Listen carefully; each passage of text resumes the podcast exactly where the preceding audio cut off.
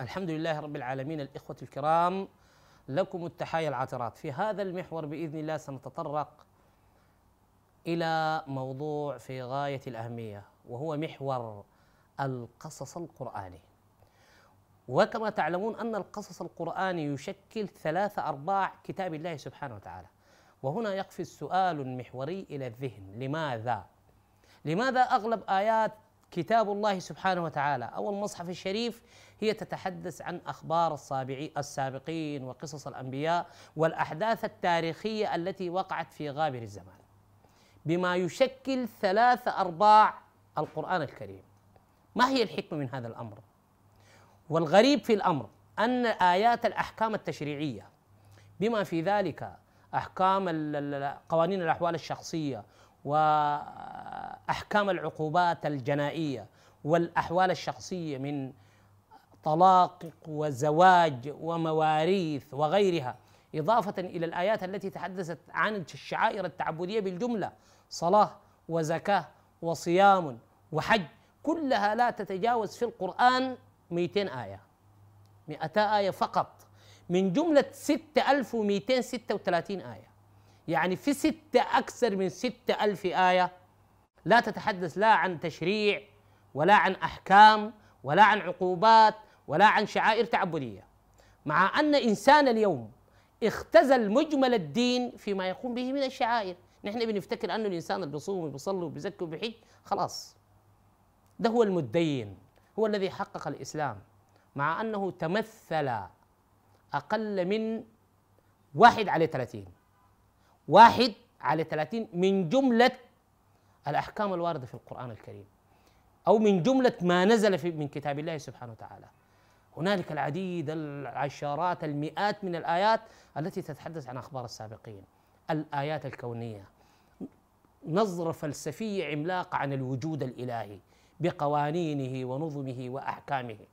أليس ذلك من الدين في شيء؟ أم أنها عمق التدين الذي يريده الله سبحانه وتعالى؟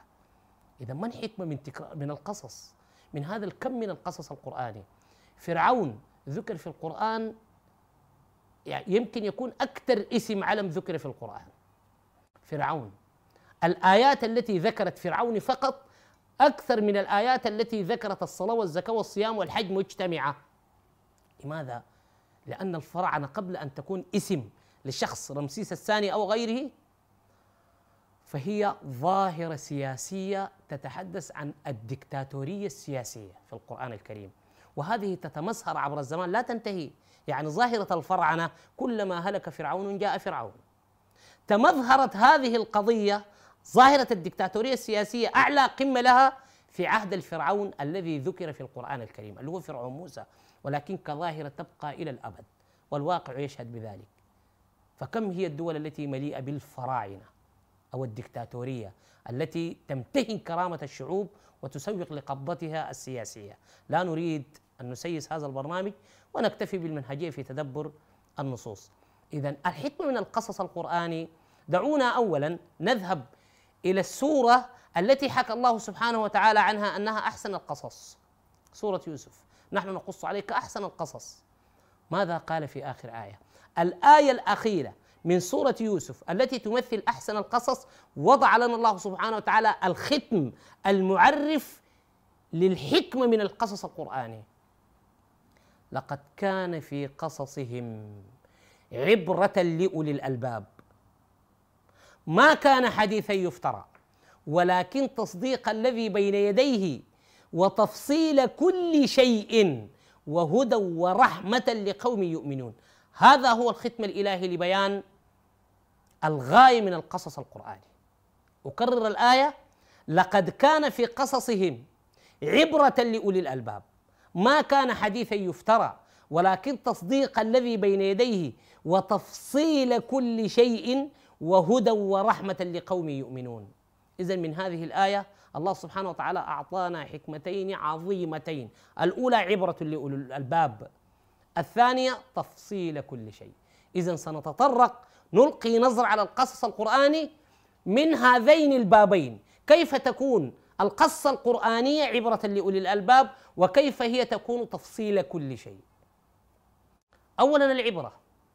لو سألنا أحد ما هو الهدف من القصة لقال لك نأخذ منها العظة والعبرة. طيب فلو سألته بالسؤال ما هو الفرق بين العظة والعبرة يقول لك لا أدري أو بيعتبرها شيء واحد. هنالك موعظة وهنالك عبرة. هنا قال لقد كان في قصصهم عبرة. يعني القصة هي العبرة أما الموعظة موضوع آخر. فماذا تعني العبرة؟ العبرة هي اشتقاق من العبور من فعل العبور. عبر ومنها الاسم العبارة ومنها المعبر. يا جماعة بتعرفوا الكبري أو خلينا نقول السفينة مش بنطلق عليها العبارة؟ أو الكبري الذي يوضع على النيل مش نطلق عليه المعبر. هذا هو مفهوم العبرة. طيب كيف تكون القصة عبرة لأولي الألباب؟ وهي عندما تقرأ القصة في القرآن الكريم يجب أن تضع جسرا معبرة بين الواقع الذي تعيش فيه الآن وبين الواقع التاريخي الذي حدثت فيه القصة. لا تحاول أن تفهم القصة من واقعك أنت. يعني أنت قاعد في محيط اليوم ومحيطك الثقافي وكسبك المعرفي وما تراه الآن من مظاهر الدنيا وتريد أن تفهم كيف حدثت أو ما هي الأبعاد المعنوية والمادية للقصة التي حدثت بين موسى وفرعون. لا يجب أن تنصب جسرا تخيليا معبر كبري ثم تتسلق على هذا المعبر وتذهب إلى هناك خيال بالخيال إلى ذلك الزمن الغابر وتتخيل كيف كانت مظاهر الحياة. وتعتبر نفسك واحد أو تتخيل أنك واحد من ذلك المجتمع وتحاول أن تفهم القصة هناك. وبعد أن فهمت القصة في ذلك الزمن أخذت منها الموعظة اللي هو ما أنعك الشيء الذي انعكس على قلبك من المشاعر والتصورات وتركب المعبر تجي راجع. تشوف ماذا يناسب هذه الموعظة بالواقع الذي أنت تعيش فيه. هذا هو مفهوم العبرة. إذا القصص القرآنية هي معابر وجسور. ضربها الله سبحانه وتعالى بين الواقع المتغير الذي تعيش فيه وبين الواقع التاريخي الحقيقي الذي وقعت فيه تصورات القصة نفسها. هذا هدف. الهدف الثاني تفصيل كل شيء. ولذلك هو عبر القصص القرآني يتم تفسير المصطلحات والكلمات التي نزلت في آيات الإحكام. مثلا الأخ لأم. هل هو يطلق عليه اسم أخ؟ والأخ لأب. هل يطلق عليه اسم أخ؟ أم أن كلمة الأخ لا تطلق إلا على الشقيق فقط؟ أليس هذا سؤال؟ لا تستطيع. لو قرأت كل آيات الأحكام لا تستطيع أن تثبت أن ابن الأب يمكن أن يقال له أخ وابن الأم يمكن أن يقال له أخ إلا أن تذهب إلى التفاصيل الواردة في القصص القرآني. كيف؟ قول العزيز يوسف لإخوته ائتوني فلما جهزهم بجهازهم قال ائتوني بأخ لكم من أبيكم. اذا من هذه هذه القصة ما عندها علاقة بالأحكام. عرفنا الآن أن ابن الأب فقط هو أخ يسمى أخ. طيب هل ابن الأم يسمى أخ؟ قال موسى واجعل لي وزيرا من أهلي هارون أخي. أثبت الأخوة بينه وبين هارون. ولكن ما هي العلاقة بين هارون وموسى؟ نذهب عند في في في في آيات أخرى عندما جاء موسى من الميقات وألقى الألواح وجاءه موسى وأخذ برأسه وبلحيته. قال ابن أم لا تأخذ برأسي ولا بلحيتي. اذا هو أخيه ابن أمه. وبعد أن اخذت هذا المفاهيم من القصص القرآني وعلمت أن ابن الأب هو أخ وابن الأم هو أخ والشقيق هو أخ. أخذت هذا التصور من القصص القرآني ومباشرة توجهت لبيان الحكم المواريث في الآية 12 من سورة النساء قوله تعالى وإن كان رجل يورث كلالة أو امرأة وله أخ أو أخت فلكل واحد منهما السدس أخ جاءت مطلقة. لم تحدد أنه أخ ابن أب أو أخ شقيق أو أخ ابن أم. جاءت مطلقة هكذا. فتسقط جميع الدعاوي التي جاء بها الفقه في أن هذه الآية قد فصلت بين الإخوة لأم والإخوة لأب. فأدخلوا من جيوبهم وقالوا أن هذه الآية 12 من سورة النساء تتحدث عن الإخوة لأم.